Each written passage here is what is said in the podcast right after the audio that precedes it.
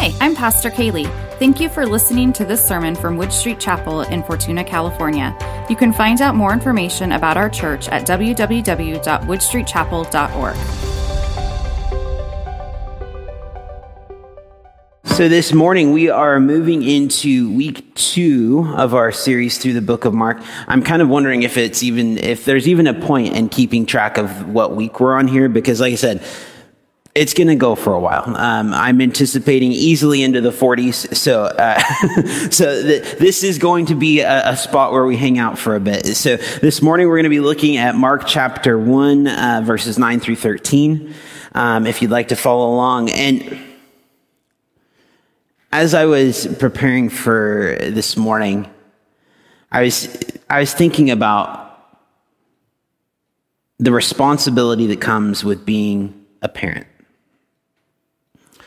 there's a lot of responsibility that comes with, with being a parent to a child. And it always struck me as interesting that I would have to, I'd have to go to school for a really long time to be a doctor. And I'd have to go to school for a really long time to be a lawyer. I have to take two different tests to get my driver's license. And then they check back on me every few years to make sure that I'm still qualified to drive my car. And yet there were no tests, there were no classes, no licenses, no degrees or certifications that I needed to become a dad. And so when your, your child gets handed to you for the first time, as a, a, mom or a dad, I, I think there has to be this, this probably a universal process that you go through where you question, am I qualified to take on this job? Am I qualified to take on this responsibility that has literally just been handed to me?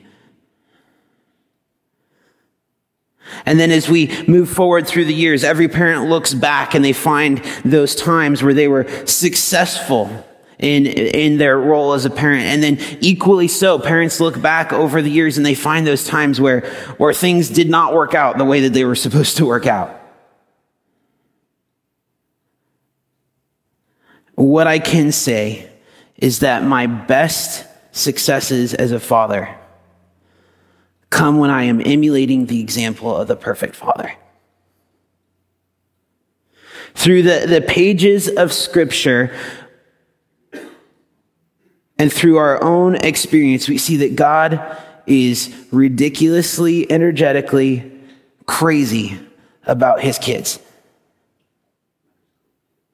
Our Father loves to surprise his kids with good things. We have a father who sings and dances over us. I want my kids to know that I, I love to interact with them and, and talk with them and know that they are not a burden to me, just like our father treats me. I want my kids to know that sometimes I love them so much that I'm not going to allow them to do the thing that they want to do. Now, I am by no means a perfect father, but I am learning from a perfect father. And when I look at my kids, I know it is only by the, the grace of God and their mother that they are who they are today, because if it was left solely up to me, we would be in a very sad state. As a, a father, I am proud of my children. I am proud of who they are as people who they are as students in this school, who, proud of who they are as followers of Jesus. I'm a, a proud father, not proud of myself. Not proud of myself for being a father, but proud of my kids. And, and that pride is important. And, and sometimes in, in our culture, we say, you know, are you supposed to be prideful? Isn't that wrong? It's wrong to have pride in myself. But I can be proud of, of what my, my kids are doing. I can have pride that affirms the, the steps and the actions that they're taking as they continue to grow. So as we look at our passage this morning, we see Jesus coming onto the scene and the voice of the Father saying, This is my son and I am proud of him. Listen to him. And as we move through scripture, we see Jesus not only pleases God through what he does, but also through what he doesn't do. And so we look at this passage, there's, there's this temptation to say, wow, there's really not a whole lot here. This is kind of a, a small, compact piece of scripture.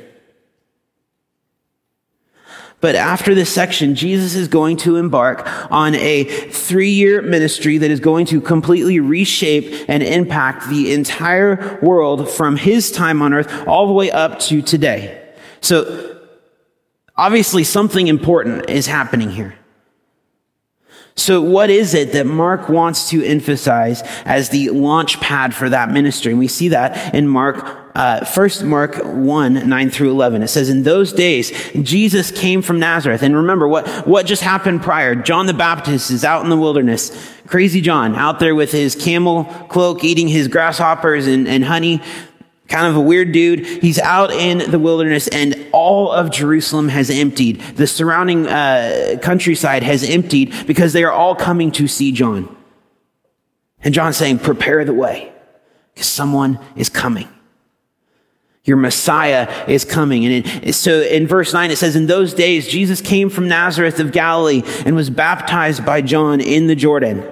And when he came up out of the water, immediately he saw the heavens being torn open, the Spirit descending on him like a dove, and a voice came from heaven, You are my beloved Son. With you I am well pleased.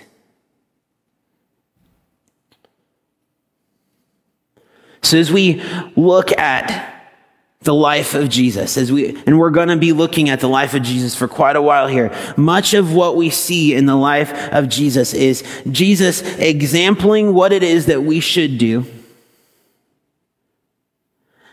and exhibiting what we can't do. So let's, let's talk about what those things are. So uh, we, we talked about it this morning when the disciples came to Jesus and asked him, how do we pray? He begins with, our Father. Not all powerful maker, not omnipotent ruler of all things, just dad. Jesus was leading by example in that moment. He was exempling, this is how you are to pray. This is how you are to live your life. He, he led by example. This is how God the Father wants us to come to Him. Now, if, if we stop right there, there's these dangerous traps that we have to watch out for. The first trap is that Jesus is exempling for us what to do, and you have to be perfectly like Jesus. Otherwise, God will not be proud of you. That's not what this says. This is dangerous because nobody can do that. There, there's no one on earth who can, can live up to that standard. But through the grace of Jesus and the cross, we don't have to. But the other end of that trap is, is being that we don't have to worry about temptation because if, if we sin, it's really no big deal because Jesus already did what we couldn't do and paid the price on the cross. So there's really no point to try anyway. And that's also not right. What we're going to see over the next few verses is Jesus showing us what it means to live as a child of the Most High God. What, what does it mean to be a son of God? And Jesus is also saying, since we can't do it, and none of us can, he's going to step in and take our place. So here we have John the Baptist out in the Jordan, baptizing dirty, rotten sinners. when all of a sudden, here comes Jesus, the one whose sandals John isn't worthy to tie, the guy who he's been saying that uh, someone's coming. And what does he do? He walks in the water just like everybody else. He gets gets in the water and, and he says to John, John, you got to baptize me.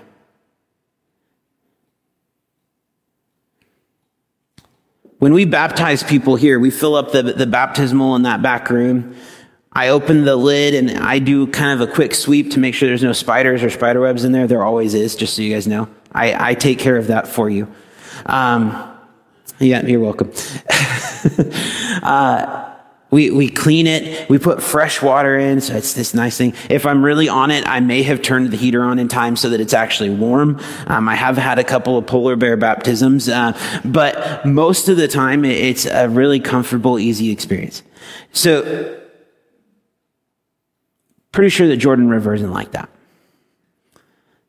So in the Jordan River, we have, let's say, less clean water. We have entire cities that are emptying their filth into the Jordan River because it takes it away. We have animals doing what animals do in the Jordan River to be taken away. We have uh, livestock that are being cared for that are, are going through the Jordan River, also doing what animals do in the river and to be taken away. And then spiritually, what has been happening in that river for the last three weeks, let's say? Spiritually, all of the people of Jerusalem and the surrounding countryside have come out to John to be baptized. They have, have come and they've been baptized saying, our, our old selves we are leaving behind in this water and our new selves are alive. We've repented. We're, we're clean. We're, we're moving forward in what God the Father has for us, not knowing that what God the Father had for them was coming. And here comes Jesus plunging into the water.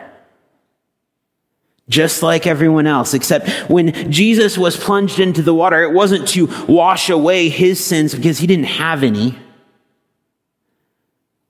but instead to take all of that filth that was in that river upon himself. Everything that, that had been washed off of those people, everything that, that ever would be washed off of all of us was in that river, and out he came and he took it all. The, the people were baptized to wash away their filth. That, that was that was the symbol of what was happening. And yet Jesus was baptized to cover himself with their filth. Did Jesus need to die to his old self? I mean, was, was that important? Was that representation something that, that actually had to happen for him? No, he was doing that because he was leading by example. He was again exempling what it was that we were supposed to do. At Jesus' baptism, we see the, the father saying, This is my son, affirming, a proud father saying, This is my son. I'm proud of him. So we see God the Father affirming Jesus. We see a son being obedient to the Father. And we see the Spirit empowering the Son to do what the Father has commanded him to do. The sky is torn open, and even though we never hear the words Trinity mentioned in the Bible, did you know that, that there's never once a time in the Bible where it says Trinity? That's just a really hard to explain term that the church has, has come up with. It, it is one of the most difficult topics to teach on as a pastor is the Trinity. Because you, you come up with all of these different analogies. You come up with all of these different illustrations that, that you think maybe help understand, but there is just not a way to wrap our heads around on this earth how there are three gods but one God. Three in one. And sometimes there's this temptation to say, well, okay, Jesus is going to be God at this point. He's, he's the JV God, and then we have the varsity God, and then we, we have like the Holy Spirit who just kind of shows up sometimes when he feels like it. No. Three gods, one God, God in three persons, I mean, there's all of these different phrases that we use. And yet, so the important thing is to recognize there are times in Scripture, like we see right now, where all three show up at the same time. And, and we start to understand, okay, so, so it's not just like Jesus is here, so God the Father and God the Son are busy. They're all doing the, their activities that they, they're, they're meant to be doing, that they, they have deigned uh, appropriate for them to be doing. And so in this moment, we have God the Father, God the Son, and God the Spirit all at the same time. The, the members of the Trinity aren't only God at certain times. All three are God.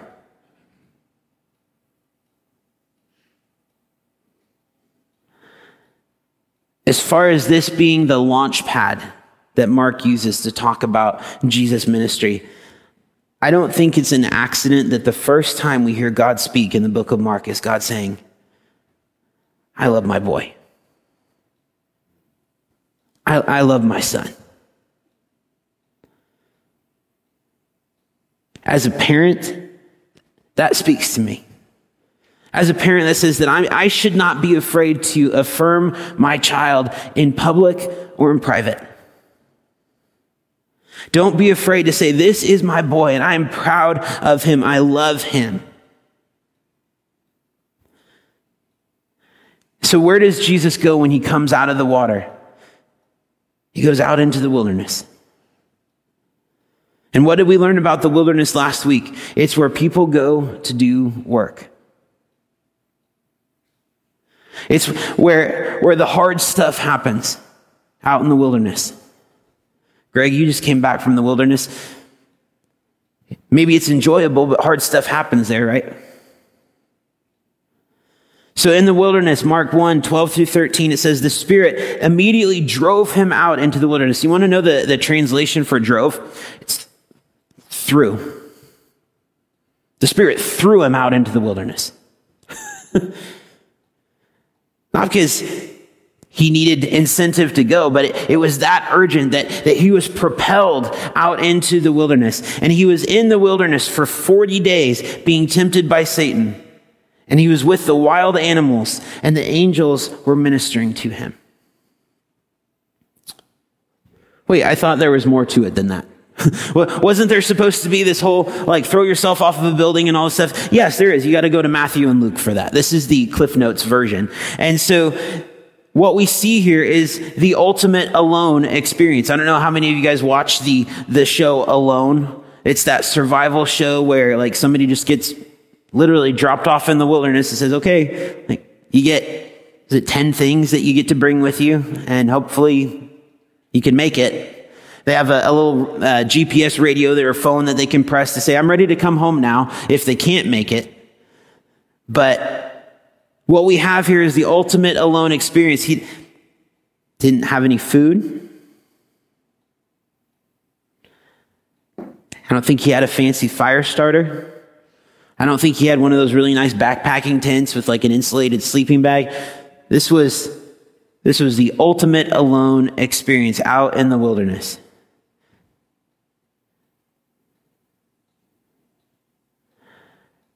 And maybe some of you are saying, I could probably do that. And maybe some more of you are saying, I could probably do that for like 40 seconds. While the wilderness is often a time where God meets with his people,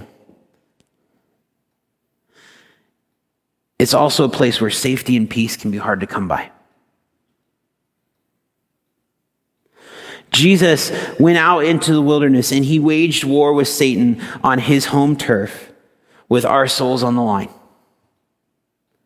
And sometimes when we think about this interaction, we, we just kind of think about the, the back and forth that took place between Jesus and Satan. And we don't really recognize that had Jesus fallen, all of our souls would have been the price. For 40 days, Jesus is weak physically. He hasn't eaten anything. He hasn't slept. And now he goes into battle against Satan.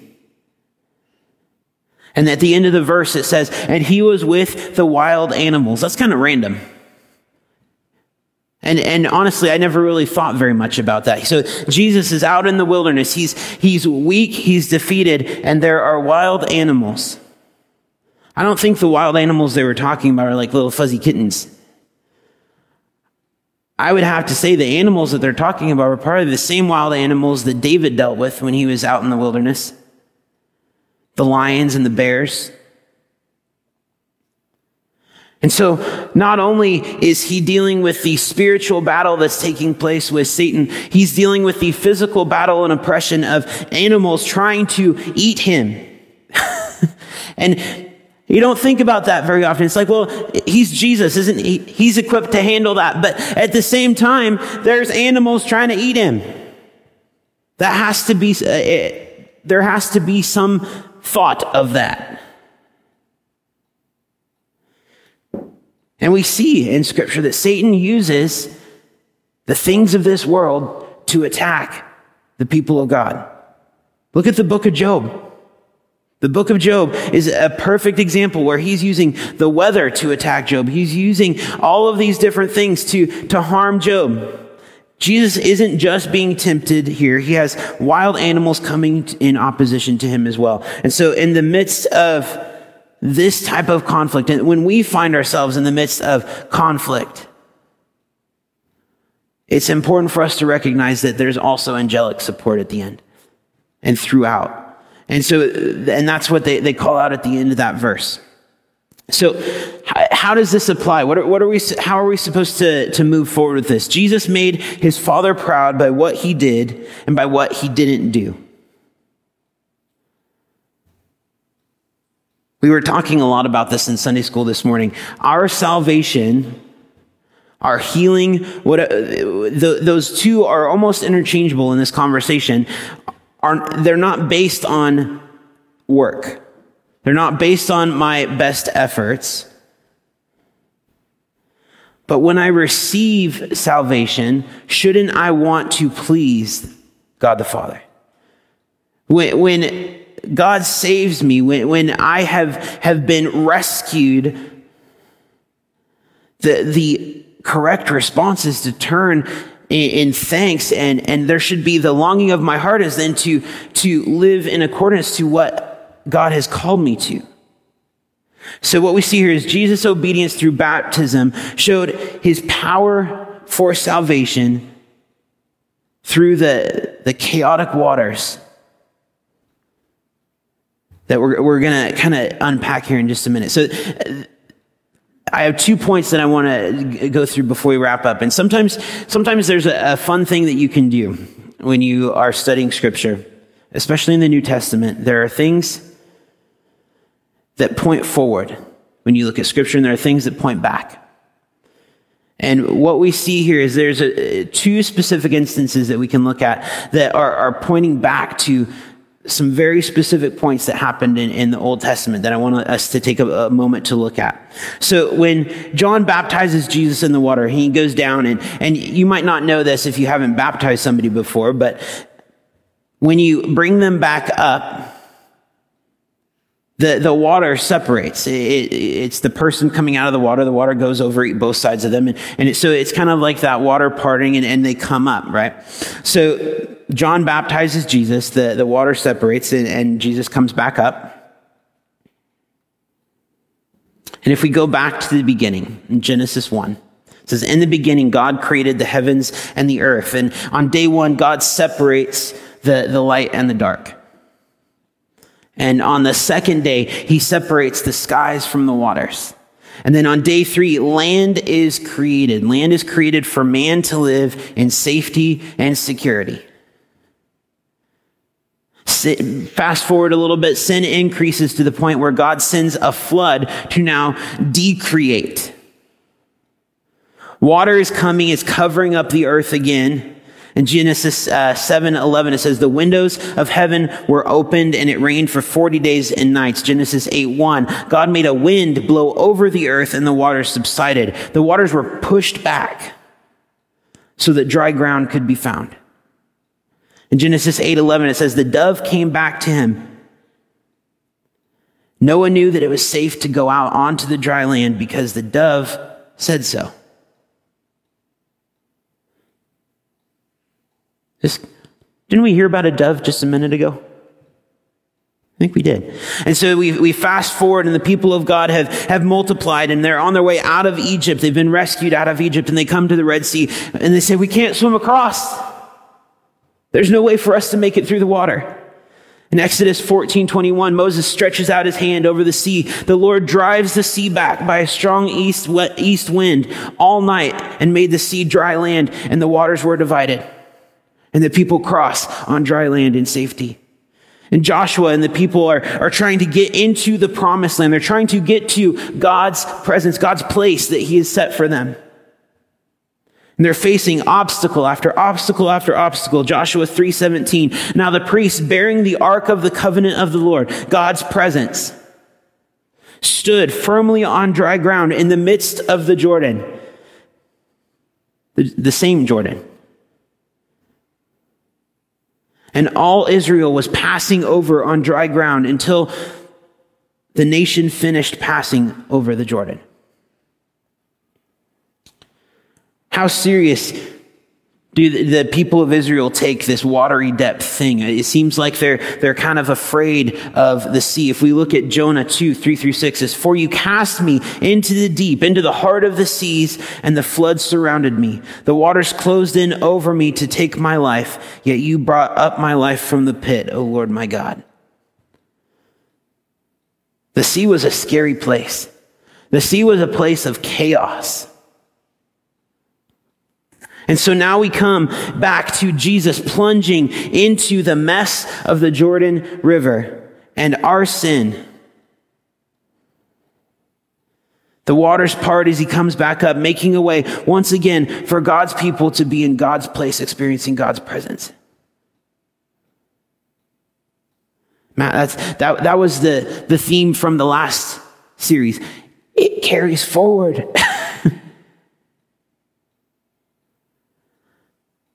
The, the work of Jesus, the, the, the work that Jesus did on the cross creates that same dry ground for us to walk across. Romans 6 4, it says, We were buried, therefore, with him by baptism into death, in order that just as Christ was raised from the dead by the glory of God, the, by the glory of the Father, we too might walk in newness of life. We have been given life again. We've been given access to the promised land again. Revelation 21 1. Then I saw a new heaven and a new earth. The first heaven and the first earth had passed away, and the sea was no more. You're scared of the water, scared of the chaos, scared of the things that are uncontainable, that threaten to blot you out, that threaten to blot out your existence, to cover you up. Those are the things that we are all afraid of. And yet Jesus says, I have made a way for you to cross onto dry ground. Over dry ground and into life. If we then look at the Jesus victory over temptation, we see that Jesus has the ability to restore us to a perfect paradise. Genesis 2:15 The Lord God took the man and put him in the garden in the perfect place. Genesis 2:19 He formed every beast of the field every bird of the heavens and brought him to the to the man. Wild animals are brought to the man and there's no fear. There's no are you sure this is safe Man was, had dominion over the animals. A serpent comes into paradise, tempting selfish people representing you and me, who are longing for what they don't have, even when they have everything. They choose to take what is not theirs and in Genesis 3:23 it says therefore the Lord God sent him out of the garden of Eden to work the ground from which he was taken. The people are sent outside of paradise into the wilderness where the people will remain. Numbers 32, 13. And the Lord's anger was kindled against Israel, and he made them wander in the wilderness for 40 years until all of the generation that had done evil in the sight of the Lord was gone. What should have taken a few weeks took 40 years. Isaiah 11, 6 through 9. Then the wolf shall be a guest of the lamb. The leopard shall lie down with the young goat. The calf and the young lion shall browse together with a little child to guide them. The baby shall play by the viper's den for the earth shall be filled with the knowledge of the Lord as water covers the sea. Didn't we just talk about water covering the sea? Um, Mark 1.13, it says, And Jesus was in the wilderness for 40 days being tempted by Satan, and he was with the wild animals.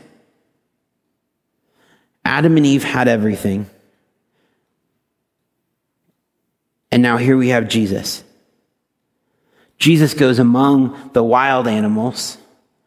Jesus goes without the food that's in the garden that Adam and Eve had. Jesus goes without the drink that's in the garden. Jesus goes without the fellowship that's in the garden. And yet Jesus is able to do what mankind couldn't do when the circumstances were so much more in our favor. He goes out into the wilderness and he emerges victorious over Satan. The people are kicked out of the garden, sentenced to live in the wilderness, and Jesus comes out of the wilderness, kicking off his three year ministry campaign, at the close of which he dies on the cross. He rises again and on the third day. And what does he do? He doesn't return as the conquering king. Well, how does he return? John 20, 15, Jesus says to Mary, Woman, why are you weeping? Who are you seeking? And she supposes him to be the gardener. Jesus says, I've done all the work. Come back. Come back into the presence of God. Come back into paradise. Come back into the garden. He, sometimes we don't really think about the fact that Jesus rose from the dead and, and he could have shown up with the crown on his head. He could have shown up with the robe that, that just glowed. And yet when Mary looked at him, she saw the gardener. And sometimes we just write that off as, well, he just saw the gardener, but, but he truly was the gardener saying, come back to this garden. I have done the work that says you can now come back to the perfect garden.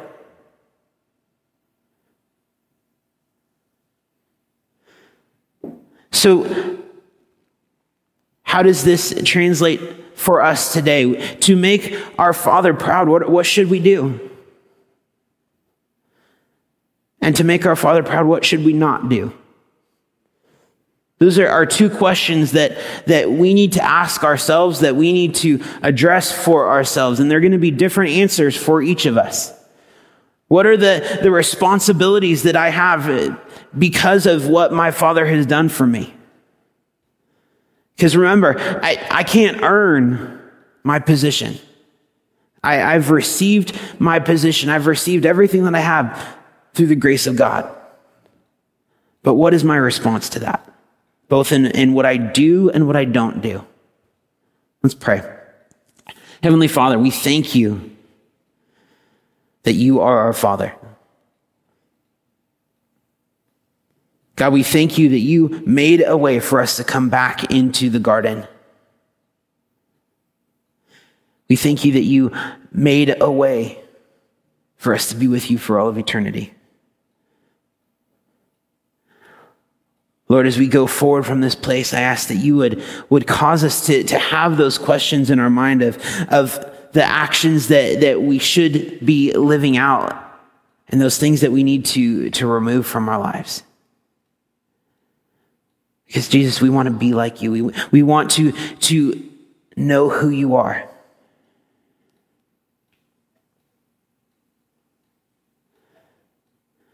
thank you for this time.